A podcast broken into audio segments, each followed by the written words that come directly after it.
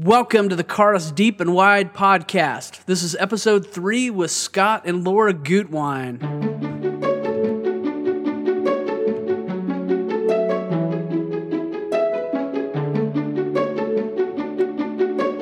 A few months back, during a session of what we call Lead School in Caris Church, my wife Amy and I sat down and discussed parenting with Caris members and deacons Scott and Laura Gutwine. Specifically, we talked about discipling our children. Scott and Laura have four children Harmony, Nate, Brant, and Kenya, who's still in the home. They just have a wealth of experience and wisdom to share with us, and I hope you enjoy part one of our conversation with them.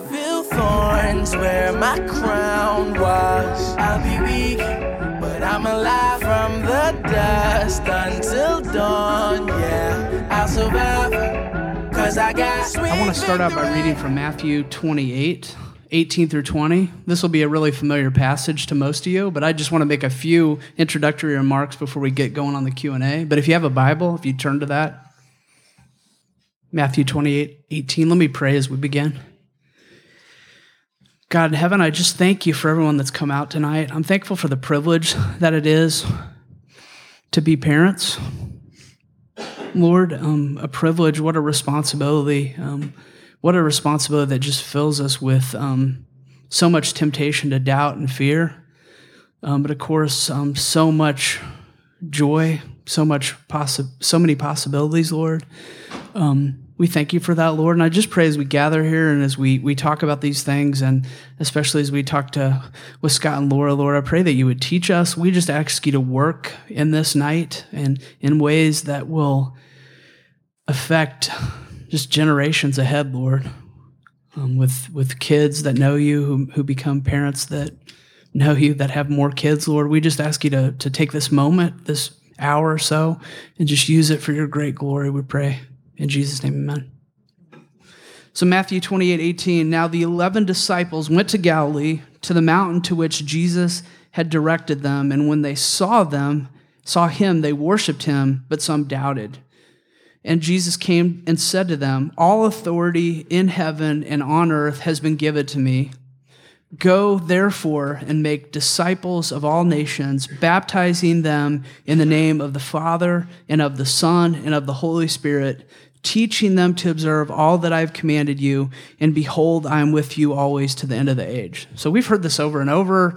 You know, of course, usually around the subject of, of being on mission in our city, or, or maybe you've heard it across the, the world.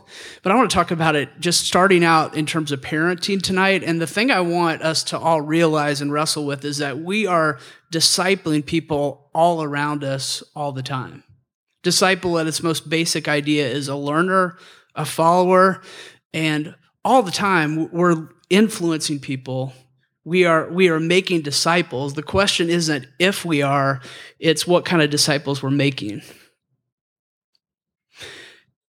And Jesus gives us a command here, a very clear command to make disciples, to make disciples for Him, to make disciples of, of, of Himself. Now, to give you more detail what a disciple is, I got this quote from a guy named Jeff Vanderstelt that I think is really good. A disciple is one who worships Jesus, is being changed by Jesus, obeys Jesus, and teaching, teaches others to do the same. So if it isn't Jesus that we're making disciples of, you know, we of course we have an, an idol we're worshiping, you know, something that we're extremely passionate about, that we're then guiding, you know, evangelizing all the people around us to follow after that, that same God. But if we're believers, if we've been changed by Him, if we're obedient to Jesus, yeah, we're trying to encourage people to worship Him, to be changed by Him, to obey Him, and to teach other people to do the same. Well, He gives us a command, but He also gives a method. You, you may have heard this before, maybe you haven't, but there's, there's one imperative, there's one command in these verses, and it's make disciples. But there's three participles that describe what that means. So you have these three, three terms here going. It, it says in the ESV go, but it, it's really going. That's the first one that describes the method. And this is so helpful because it reminds us that discipleship is not just an event we have right? It's not just a, a, an appointment you make with someone, but it's as we go. It's as we're in the course of everyday life that we're making disciples, going. The second one is baptizing. We're, we're calling people around us to make a commitment. That's what baptism is. It's commitment in the name of the Father, Son, and the Holy Spirit. It's a commitment to the triune God, but we also believe that it's a commitment into the church, into a community of Jesus. But as we're discipling, as we go, we're, we're calling people to, to the Lord and to his people. The third word there is teaching. So we're moving, we're, we're trying to move people toward growth. We're trying to, to teach. It says, Jesus says, all that he has commanded. So what's being instructed in there is not to teach the, the Old Testament law, but rather how Jesus is the fulfillment of that law and the gospel as he teaches it and describes us here in the gospels. We're to, to move people toward growth in Jesus, in, in the gospel. So again, Jesus, Jesus calls us to make disciples of the gospel. And notice here that he gives us this one command that here applies to the whole range of people that we would encounter, believer, unbeliever, make disciples. One thing that I think can be unhelpful is, is if we think, and this is so common to think of evangelism and discipleship as, as separate things we go out, we evangelize, we share the gospel, they become a believer, and then we disciple them. It doesn't seem like in, in Jesus' words here that he really has a, a category for that kind of dichotomy. He's going around, whether he's talking to the woman, the Samaritan woman at the well, you know, or um, one of his disciples in his band, and he's he's seeking to, as they're going, seeking to call them to commitment and just teaching them um, what the gospel is, who he is. And but this, of course, has to take place in the home, right? As we are um, in our home, rearing our children, but also as we're part of a body, trying to to love our children together. As we're going in life, we're, we're seeking to to teach our kids um, we, of course, are, are seeking to call them, not, not in a pressured way, but in God's timing for them to, to be baptized, to commit to the Lord and the church. And we're constantly trying to teach them what it means to be a, a follower of Jesus. It's got to happen in the home. It's going to happen in the home. Again, we're going to be discipling people about something. It could be materialism, it could be the gospel of Christ. Well, as we do this, he gives us two words of hope here his power, verse 18, right? And Jesus said to them, All authority in heaven and on earth has been given to me. Jesus is saying, I'm the sovereign Lord, right? I'm the one who the Father has given me everything into my hand. All of this power, all this authority is, is on your side. And then he also promises his presence in verse 20, teaching them to observe all that I've commanded you, and behold, I am with you always to the end of the age. Not everyone here is a parent. Not everyone here has, you know, kids that are a little bit older. But I think even at the youngest age, you, you at times just feel discouraged, hopeless. What am I doing? I have no clue. But he promises, I'm with you always to the end of the age. We have his power, but we also have his presence with us at every moment if we're believers. So, as Christians, we're called to a discipleship ministry. In your workplace, downtown, wherever you find yourself, but especially in the home as parents. Here's another definition from Vanderstelt of discipleship leading people to increasingly submit all their lives to the lordship and empowering presence of Jesus. That's what we want to do with our kids. We want to lead them to increasingly submit all of their lives to the lordship and empowering presence of Jesus Christ from the womb through the, the teenage years, all of that, we, we're going to um, be making disciples. And are we going to, in his power, lead um, them, them to be disciples of Christ? Well, anyway, we're going to talk now just practically how do we do that? What does that look like? And Amy and I here are basically going to be interviewing Scott and Laura, and they're going to answer some questions for us, which I'm really excited about. And we're just going to let them them talk. And then at the end, we'll have a Q&A where you can come up and, and talk in the mic. And, and this is going to be recorded, which we're excited about. So people that haven't been able to come can listen to it as well. But I think we'll just get started, and Amy and I will just kind of tag team here, if that's okay. Okay, this is a broader question just to get us going. But what has discipling your children look like, and how have you sought to lead them to submit their lives to Jesus and to depend on his presence? Okay, I am. I'm a teacher, so I drew a picture of this. Um, you might be familiar with the cross chart. Is that what you call it? Um, and it has to do with our discipleship as Christians. We start off and our knowledge of sin is minimal, and then we realize just how sinful and how needy we are of God. And as I thought about our discipleship with our kids, that's kind of the picture that I have in my mind. Like when we started off as parents, we knew very little about, about parenting, maybe really didn't understand how much we needed Christ in our parenting. And I think the longer we've been parent parents, the more we realize how much we don't know and how much we need Christ. Um, so it's it's kind of been a process with us, and I, I think it just if you fit the cross in there, it makes us m- realize more and more how much we need Jesus in our parenting and how much we can't depend on ourselves. And for us, it's been a process um, because I think that a lot of our parenting when we started off was not gospel centered. And um, we'll get more into that later as we answer some of the other questions. And then the second part of that, how have you sought to lead them to submit their lives to Jesus and depend on his presence? as Scott and I talked about this, um, the passage from Deuteronomy um, chapter 6, verses 4 through 9, really kind of sums it all up in one big package. And I want you to understand that as we share this, we're not telling you that we've done this all the time in our parenting, but I'd say that as we grew as parents and saw more of our need for Christ in it, I think we began to understand just how much this passage needs to encompass our parenting.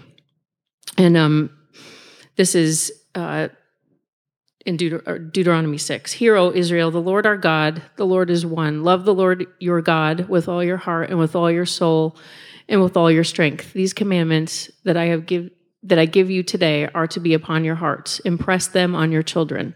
Talk about them when you sit at home and when you walk along the road, when you lie down and when you get up. Tie them as symbols on your hands and bind them on your foreheads. Write them on the door frames of your houses and on your gates. And I think the thing that stands out for us is that it has to start with us. Um, and these commands are to be, be upon your hearts. And as we've grown in our walks with God and um, seen more what it means to find our identity in Christ, then we've been able to talk more and more with our kids about that. So I think that kind of sums that up a little bit. Okay, next, um, let's talk about our goals as parents. I know that um, you're going to have a gospel shaped parenting um, model. So tell me about what that looks like um, for your goals, and then how is that different from other models that you've seen, and what the results might be that look differently. So, as we talked about what is our goal as parents, the first and primary focus that Laura and I had was to teach our kids to love God, to teach them what it was to walk with God. And basically, as we spent the rest of our time parenting our kids or dis- discipling them was what how do we make them come to a point how do we get them to come to a point where they understand who Christ is and what he is his desire for relationship with them? And so the the focus of our parents was parenting discipling was gospel centered and compared to other focuses, which might be child centered or fun centered or something else, where the goal is to have fun or to make your child most important. Our goal was to make our kids realize that Christ was most important and they were to serve him. So that would be what our goal is and how it would contrast to other parenting methods. Okay, so one kind of follow up to that is is just you think about gospel parenting versus um, fun centered or kind of a legalistic approach. You know, getting your kids to obey, maybe even for our reputation. Mm-hmm. Um, as you think back to parenting and even to today, um, what does that look like, kind of in the the day to day? How do you get a kid to, to understand um, Jesus over against those other things? I mean, does anything come to mind? One thing that you said is how does it affect us? And the temptation as a parent is to think, so if my child does X, that reflects on me. Mm-hmm. And to begin to look and see, you know, okay, so my kid was the one that was in the shopping cart at Walmart screaming, everybody's looking at me going, "Oh my goodness, what did that parent do?" And and the goal of gospel son of parenting is not to what did what am I looking like, but to teach the child to walk with God. And I would say that, especially for me, I struggled with that a lot. Like, I think in the beginning, I made my focus, I want my kids to behave because it reflects me. And so, even though the overarching goal was that the kids come to know the Lord and have a personal relationship and walk with Him, there was still that struggle within me like, how do I appear? Um, and it's just taken a process of time for God to work in my heart, you know, to break that. Because it's not about me, it's about our kids glorifying Christ, it's about us glorifying Christ. Um, I don't think I initially understood that as a parent, and that's why I, I drew that picture because I think my my view was just very selfish.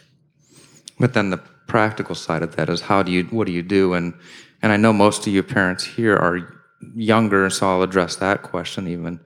And that is it starts young. I mean, I've seen even being a grandparent now, boop boop. um, that as I watch my daughter, my son-in-law, this he's not even one yet, yet they're still teaching him the importance of being obedient, teaching him the importance of authority, teaching him a lot of gospel-centered things, and it starts young. It's not you don't wait till they're six and they can have you know a better conversation or 13 when we can start using big words. It starts right from the beginning. I watched somebody the other day whose child wanted something and they just said no and the child indicated they wanted it and they said no. And you know the child's not even one yet yet it was still that's you know you're beginning that then.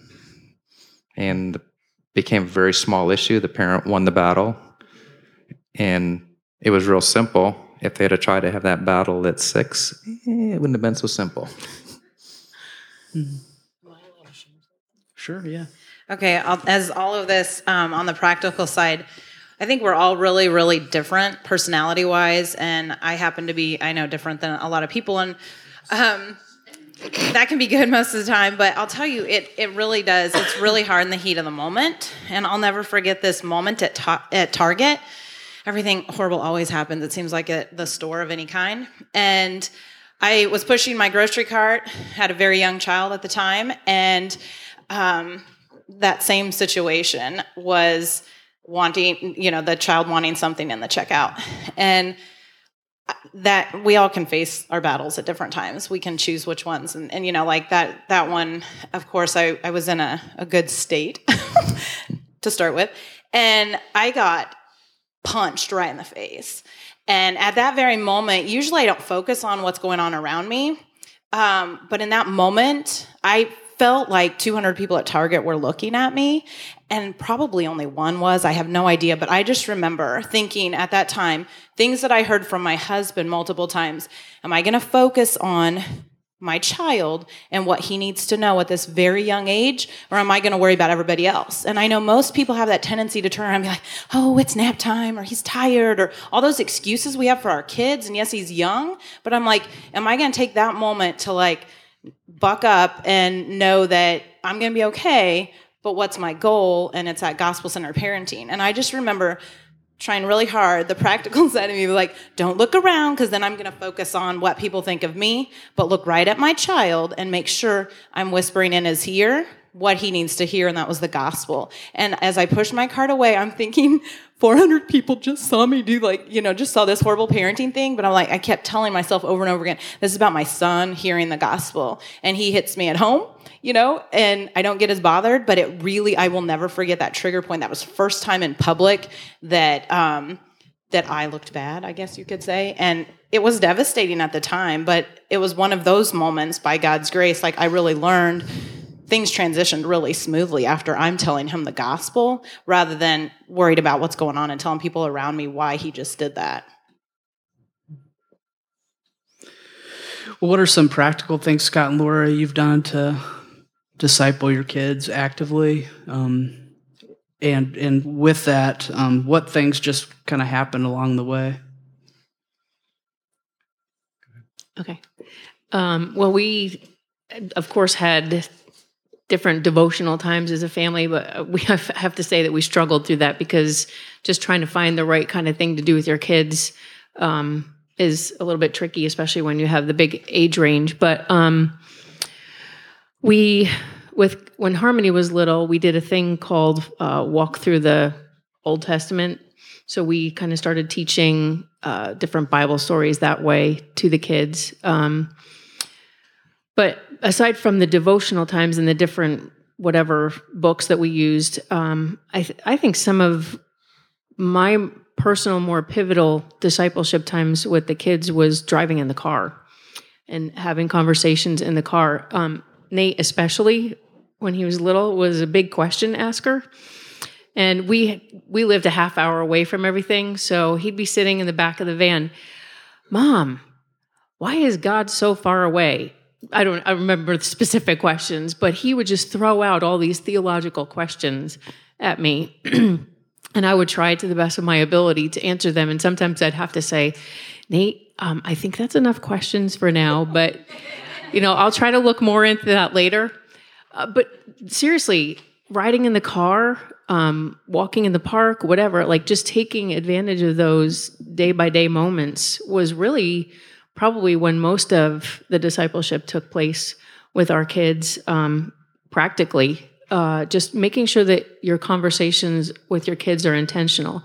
Um, the other thing that Scott and I talked about is just making sure that um, with whatever number of kids you have, try to get individual time with them so that it's not just a, a group discipleship time, but an individual discipleship time so that you can really figure out where your kids are at, what they're struggling with, you know, how they're doing in school, if they're in public school, um, how they're doing with their relationships with their siblings, um, you know, how they feel like their relationship is with you and where they're at with their relationship with God, and just getting some really deep, good, meaningful conversation with them. And as a part of that, um, one of the things that I found out was an interesting discovery to me, anyways, was when Nate was born. He's com- completely the opposite of Harmony. And then Brant was born, and I thought, well, he's the opposite, but you can't have three opposites. Mm-hmm. But the point of that is, is that every child is going to be different in the way they learn, in the way they understand, in the way they grow. And so your discipling of your, of your children is going to be customized to the kids, but that requires that you know them. And then what Laura was talking about with spending time with them, you have to spend time with people to know them. And if you don't know them, then you can't disciple them and really teach them how to walk with God as their personality and their way of understanding things goes about. I would also say that um, when discipline situations would come up, um, that was a really good time to try to use this, you know, teach them gospel prin- principles because you're correcting that child. And typically, if Scott wasn't home, I would pull the child aside and we'd sit and talk in the in the bedroom about what had happened, and especially. I'd say within the past 10 years, when I started to understand like heart issues and idols of the heart, and you know getting to what the motivation was behind certain behaviors i i think we were able to kind of get the, the kids to look at what was the the heart behind what you did. Whereas in the past maybe it was just like don't do that anymore you know? Uh, that's that's not the right kind of behavior to have. We just started to get a little bit deeper. So just having conversations as issues rose up. When we um, do premarital counseling, we always have each couple read a book called Family Worship by Donald Whitney, which I think is a really good um, resource and thinking about how to worship together. And I, we do need to aspire to have those plan times. And we we've tried it at dinner time, we tried it at bedtime. It seems like neither time works real well, but we we keep going with it but I, the hardest thing for me is, is because I'm very, I tend to be very planned and I tend to be kind of a control freak. I can say, well, you know, I'm going to read this chapter whether you like it or not, you know, so I can check it off my list, you know, and sometimes, you know, in a frustrated tone, but it's, it's, and the, sometimes with slamming the Bible shut at the end. yeah. yeah.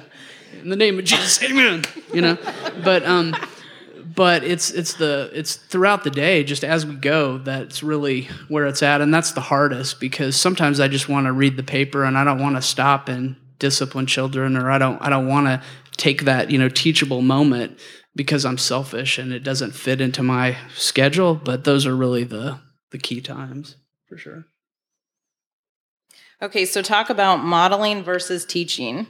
How are both of those important, and what things do we want to model, and what are we trying to teach? The teaching part is sometimes one parent does better at teaching than others. And in our case, Laura is a teacher, and she is much better as a teacher than I am. And yet we still have the conversation. It doesn't abdicate me from that. It doesn't mean I can abdicate that role but that means that sometimes there's better fits for different parents. Um, the but the modeling part is where it really hits the road because we've all heard someone say, you know, your action speaks so loud, I can't hear what you're saying. And I know that's a not a biblical verse or anything, but there's a lot of truth to that. And that when you act a certain way, your kids are going to model that, are going to follow that. And so the importance of modeling is that as your kids see you walk with God, then they're going to desire to walk with God. You know, if you get up in the morning and the first thing you do is say, I got to exercise, I got to exercise, I got to exercise, your kids are going to see that. If you get up in the morning and the first thing you do is, I got to spend time with God, your kids are going to see that. And so as you live out your life, then your kids are going to see what you're doing and they're going to desire, they're going to in a way become little apprentices of who you are. And I think sometimes the two intersect as well because, for example, if I had a moment, which I had a lot as a parent, where I got impatient and lost my patience with the kids, that's an opportunity for me to model repentance and go to my kids, which I did, and say, look, I need to talk to you guys. I was wrong. I I blew it. I got angry. You know, I need your forgiveness. You know, here's why I I did that, and you know, do you forgive me? And that's taking, you know, like it's modeling, um, being willing to repent in front of your kids, admit where you're wrong, but also teaching them at the same time. So the two kind of intersect. And I would stress that the importance of letting your kids see that you're sinners is really important because that is one way that your kids will understand that they're sinners is by you being willing to admit I was wrong in the getting angry at you. I was wrong for not doing you know discipling you. I was wrong for whatever and your kids see that and they're going to see how you respond to the gospel in your own life and they're going to begin to Im- imitate that also. One of the most special memories for me is watching Kevin say, I'm so sorry, Hadley. I got too angry with you. Would you forgive me? I never heard I'm sorry grown up. I, I never heard any apologies ever in my home. And so when I became a believer, I would see Christians, you know, make apologies, ask for forgiveness. But seeing that, like with Hadley at such a young age, I started to incorporate that's really hard for somebody who never really was taught or learned how to apologize saying that to a two year old can be really difficult. But watching Kevin do that um, is really amazing. And I just started doing that myself. And it's some of the most precious, sweetest moments that when you do mess up and your kid hugs you and says i forgive you like those are those are beautiful moments and i was able to experience that um, but also like when they were talking i was thinking too like i'll never forget the time like we're talking about modeling. It makes me think there was this time that a child looked at me not too long ago and said something and i'm like why are you saying that? That sounds horrible. That sounds unfaithful and, and just no hope there. God's not even in that those phrases you just said. Where, why are you thinking that? And they're like mom you say that all the time. And i'm like oh crap. So i mean like as i mean they do pick up on everything. And so i feel like in those moments what are we learning too? And what do we need to repent of? I mean it's pretty huge but it also can be really special. Hmm. yeah that that's just so huge. That's the type of community we want to be together. Just confessing our sins to one another and praying for each other and it's got to be in home in the home because that's where they actually see the gospel at work.